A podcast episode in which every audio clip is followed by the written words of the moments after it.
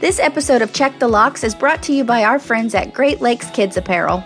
That's right. Great Lakes Kids Apparel offers affordable, wearable, and playable clothes for your little one to enjoy. Plus, Great Lakes Kids Apparel is a mom owned business, so you know your kids will love these clothes. And Great Lakes Kids Apparel offers fast, free shipping on orders over $50, not to mention amazing customer service. So head over to greatlakeskidsapparel.com or click the link in the show description and use promo code LOCKS to get 20% off your first order today. This episode of Check the Locks is brought to you by our friends at Audible. Audible is your one stop shop for audio entertainment where you can always find the best of what you love or discover something new. That's right. Audible offers an incredible selection of audiobooks across every genre, from mysteries, thrillers, biographies, and of course, true crime. And as an Audible member, you can choose one title a month from their catalog to keep forever, including the latest bestsellers and new releases. Audible members also get access to thousands of podcasts from popular favorites, exclusive new series, and this very podcast you're listening to now. Plus, the Audible app makes it easy to listen anytime, anywhere. While traveling, working out, walking the dog, doing chores, Audible makes listening anywhere easy. And best of all, Check the Locks listeners can try Audible for free for 30 days. So head over to audibletrial.com slash check the locks or click the link in the show notes to start enjoying Audible today. Warning Check the Locks podcast is a true crime podcast and may contain graphic descriptions of violence, murder, sexual assault, and more. Check the Locks podcast is not appropriate for all listeners. Listener discretion is strongly advised.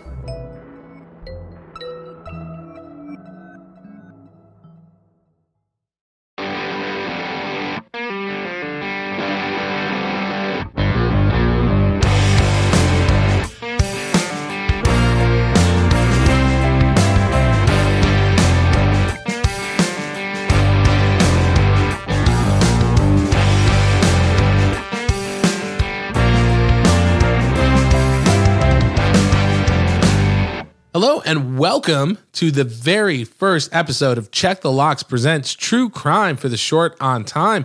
I am John Conner. And I'm Olivia Cornu.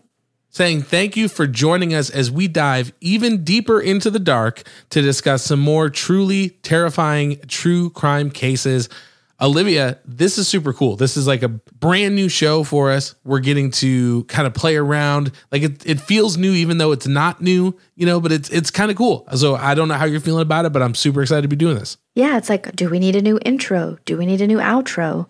How are we gonna do it? How's it gonna be? But yeah, I'm really excited and happy Wednesday, everybody. Happy Wednesday. This is the first Check the Locks Wednesday episode. This is crazy. And for folks who may not know, if you're checking out the show for the first time, this is something completely new to us. Usually, if you listen to our flagship Monday show, we're going in, we're deep diving, we're researching some cases. We really wanted to take an opportunity to talk about things that are happening in real time. There's plenty of true crime cases that are happening now that we don't always get the chance to talk about. So I'm really excited to dive in with you, Olivia. I think we've got a doozy to start off with, but just really, really pumped to kind of be able to talk about some stuff that's happening right now in the moment. All right, John. So, what did you bring for us on our very first episode of Check the Locks True Crime for the Short on Time? So, this case actually broke on October 11th. So, it's very new, it's still in development. It's kind of a crazy story. And a lot of the stuff that we cover, again, you know, we're talking about cases from the 90s, the 80s, things like that. So, it's very interesting to cover something like this where it's happening now. So, this is actually going on in Missouri. So at about 7:45 in the morning, an elderly woman heard a banging, screaming, yelling at her door, and she could hear the woman on the other end saying, "You have to help me. I've been raped. I've been held captive. You have to help me." So this woman opens the door and there is this woman hunched over on her front porch, and she's saying, "If you don't help me, if you don't let me in, he's going to find me and he's going to kill me." So obviously, this elderly woman brought this young lady into her house. And the first thing that she noticed is that this young woman had a metal collar around her neck and it was secured very tightly. And she described it almost as like a metal dog collar. Mm. Now, according to the elderly woman, and she has not been named probably to protect herself, but It was restricting the victim's breathing. She had ligature marks on her wrists, and she could tell that the young woman was feeling pretty weak. She brought her inside, gave her some food, wrapped her up in a blanket. Now, a neighbor, Lisa Johnson, said she was shocked when she saw the bruised woman hunched over and crawling up the woman's steps. So, Olivia, as we're going through this, I was kind of wondering, like, what are you thinking? Because, you know, we've covered a lot of cases, you know, again, from the 80s, the 90s, but it doesn't feel like we hear a lot of stories like this that happen recently. So I was just wondering, you know, were you having that same thought or or what are you thinking as we're going through this? Yeah, we haven't talked about really present time cases. And so to hear that someone is being held captive with like a dog collar on her neck in this day and age is truly terrifying. If I'm putting myself in this woman's shoes, it is 7:45 in the morning and you are like basically awoken to someone screaming saying you have to help me, someone's going to kill me and she's clearly been beaten, malnourished, tied up, who knows what else has happened to her. And that she just shows up on your doorstep like one where are you coming from? You know like are you just in my neighborhood? Who's tying you up? Is this some sort of sick joke? It is october it's spooky season. Like there's just a lot of things that would have gone through my head if this was happening to me. Yeah 100% like i can't imagine sitting at the table 7.45 in the morning. I've got my coffee got my bagel and my cream cheese i'm just you know watching the news or something like that. And this is like the first thing that i'm confronted with. And it it does it seems again like it would be something out of a horror film. Like if you were just face to face with this i would like to think that i would do the same thing that this woman did where i'm going to bring you in and take care of you.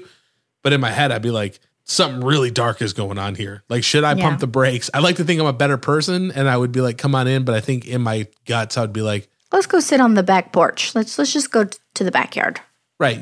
Sit down. I'll call the cops. You don't have to go anywhere. Now, additionally, the woman said her face had been bound, but she had managed to taken that off. She still had some kind of collar device on, and the victim shared with the woman that she was being held and that it was a person that lived up the street from her. So again, this woman shows up your door and then she's telling you someone who lives down the street, like in your neighborhood, right, has been holding me captive.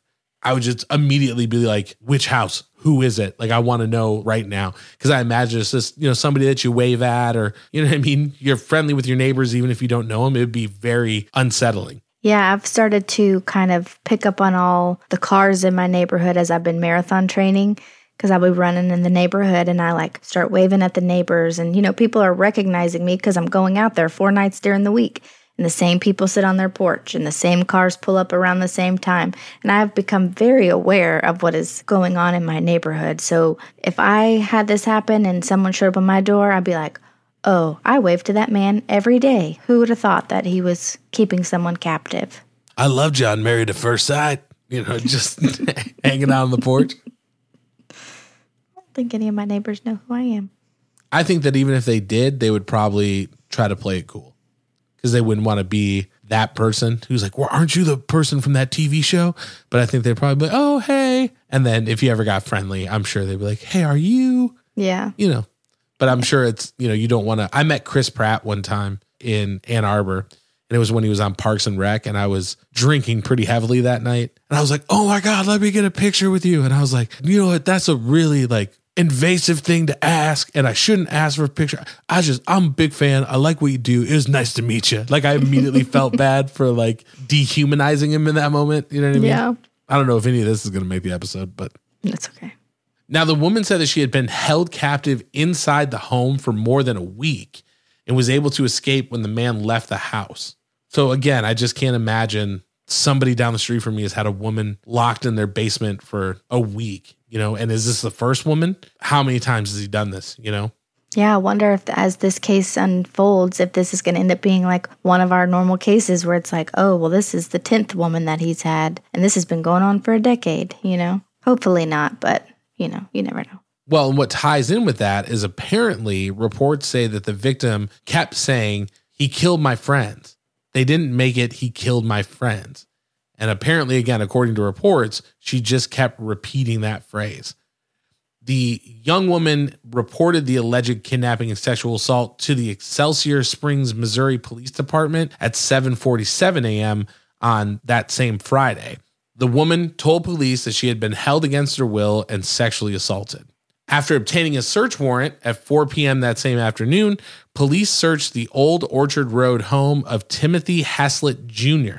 At 9:15, police announced that Haslett had been charged with first-degree rape, first-degree kidnapping, and second-degree assault. Now, according to kansascity.com, Haslett has actually lived in Kansas City Metro since around 2010. Uh, he's been in that specific home since at least 2017. He attended school in Patoka, Illinois, and resided in nearby Vernon until around 2008. He appears to have no close family residing in the Kansas City area aside from a young son, probably about eight years old. So, can you imagine being this kid's son, too, being eight years old and seeing your dad on the news for doing something like this? No. That's got to be pretty disturbing to the entire family, you know? Public records also show it looks like Haslett was married in 2013 in Independence, but he filed for divorce two years later uh, when his son was roughly 12 months old. He maintained joint legal custody of the child and became the primary custodial parent. After petitioning the court, I guess his son primarily resided with him at the house on Old Orchard Avenue along with a dog. So, you know, it's kind of crazy to think that he's holding somebody in the basement, but then he also has full custody of an eight year old kid, you know? Additionally, Haslett spent years working as a Union Railroad employee. His public Facebook profile lists him most recently as an employer of M&H Contractors, which is a Kansas City-based subcontractor that does rail maintenance work. The company says though that he has not been employed there since June of 2020. That's so crazy that like now if somebody does something we can look them up on Facebook, look for their Instagram. Like that's just, you know, when we're researching our cases, that's not something that we've come about yeah, and I think it's definitely different than a lot of the cases that we do where, you know, Monday's case was on Daniel LaPlante and that happened in 87. So nobody mm-hmm. was like, let's check his Facebook for clues. You know what I mean? It's just a very different world that we're living in. Now, Haslett doesn't have any kind of serious criminal record at this point. He does have at least 21 moving violations across Missouri and Illinois. And at the time of his arrest, he was actually wanted on warrants in Clay and Ray counties for failure to appear in court. During his initial court appearance on the rape, kidnapping, and assault charges, he pled guilty to the Clay traffic violation. Hmm. So she might be the only victim. She might be, or he's good at hiding. Hiding it, you know. Also, if you know you've lived in different states, you know I mean, who knows what he was doing when he was in Illinois before he came to Missouri or Kansas. And what if he has childhood trauma that we don't know about? Yeah, it's definitely going to be interesting to see how this case unfolds. You know what I mean? So we will definitely make sure that we're coming back with any updates or you know any news. We'll keep an eye on it. We are tracking these cases so that we can bring you these updates. Now, one of the big rumors, because again, with cases like this, things kind of tend to blow up on social media. There is that report of her saying that her friends didn't make it, but according to authorities, there is no evidence that there were any other additional deceased victims in the home. With police saying, we have no further victims that we're aware of at this specific moment in time. We are still processing the warrant, and that all is subject to change. She made mention of other victims, but again, there's no sign of them at this time that we have found. Authorities also said that when they made contact with her, it was readily apparent that she had been held against her will for a significant period of time. Now, currently, Haslett is being held in the local jail, and it's unclear whether he has retained an attorney who can speak for him. Now, according to the neighbors who came to the woman's rescue, apparently they're just really hoping that this woman is going to be able to live a life past this. And, you know, they're just happy that she made it out because, you know, heaven forbid she wasn't able to escape. How long would she have been down there? What would have happened to her ultimately? This is really terrifying, you know, that this is still happening to young women out there. And what on that day was the reason that she could escape. You know, there's other stories that have been out there where people have been held in basements. And, you know, the victims who are able to escape, you know, some of them have lived whole lives, you know, in captivity. And then one day they just get brave enough to leave and i just wonder like what what is it about that day? What's different in the routine of that day that they're like okay this is the day that i'm leaving. And then how do you build up the courage to to leave? And it goes back to that fight or flight you know?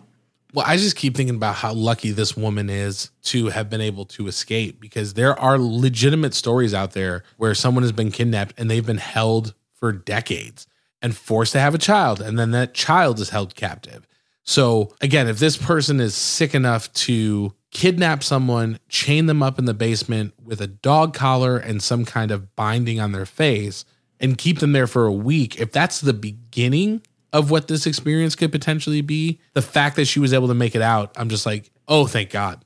Because she may have never been found. You know, she may have been in that basement for literal years. Yeah, and there's no telling what else he's capable of. I mean, if you're capable of kidnapping and binding up someone and assaulting them and starving them, you're capable of doing far worse things. So I'm glad she is able to get out, tell her story, and you know that he'll hopefully be charged for this. No, I 100% agree. And I, I definitely think that he's going to do some serious time. And again, hopefully the victim, you know, will be able to work past this and still live some kind of healthy, as normal of a life as you can. It's just crazy. Like, again, this really took me by surprise because I feel like this is something, you know, you see movies and this is something that, like, it's always like in the 70s or in the 80s and it's not, you know, in 2022. Mm-hmm. You know, and I know like sex trafficking and things like that are still very real, but this feels like a 70s or like 80s serial killer type of thing. I'm going to be really interested to find out as the story goes like is this the first one? You know, cuz now with the cases that we've researched in the past, you always find out about one, but then there's either things that led up to that or like this isn't your first time doing this, you know. So it's going to be it's going to be very interesting. Yeah, I'm interested to see what the investigators find out and if she was truly the only one. And if she was, was he stalking her? What about her made her the one? Where did he kidnap her from? Like, there's just so many questions we don't know. But yeah, we'll definitely, we'll definitely circle back to this. That's true crime for the short on time. Yeah, I like your first case, John. It was good. Thank you. I thought this would be really cool to cover, give our listeners some kind of breaking news. I still think maybe we should do the deadbolt test. I don't know about you. We'll do a quick version. 10. You put you going 10? Straight up 10. I don't want to be kidnapped and held captive. Nope, that's a big fear. Yeah, I'm going 10 as well. Just the idea that in a quiet neighborhood, you're in somebody's basement and whew, again, just so happy that this woman was able to get out, is safe and and, you know, hopefully as the story unfolds, we don't find that there was a bunch of other victims, but just happy that that she's doing good. So so I really like this idea of our short on time podcast because I get behind on what's happening in the world and I don't have cable, so it's hard to really catch up on what's happening in the news as far as big events. And so I think seeing these little crimes that are happening will keep me up to date a little bit better by doing the podcast. I definitely agree. I think this is going to be really fun. I think they're quick. Hopefully the listeners like them. And we want to know where this breaking news falls on your deadbolt test. So please reach out to us on the socials. We're on Instagram at Check the Locks Pod, Twitter at Check the Locks. Join our Facebook group. It is an amazing place. So many awesome people talking about amazing things. We would love to have you. If you want to leave us a voicemail and let you know what you think, you can do that at checkthelockspod.com. Click the little microphone or send us an email. We'd love to hear from you. That's it. That is the very first episode of Check the Locks Presents True Crime for the short on time. Join us next week as we dive into yet another truly terrifying, bite size true crime case. I like what I was say. I like what you did there. Until then, don't forget to check the locks. See you next week.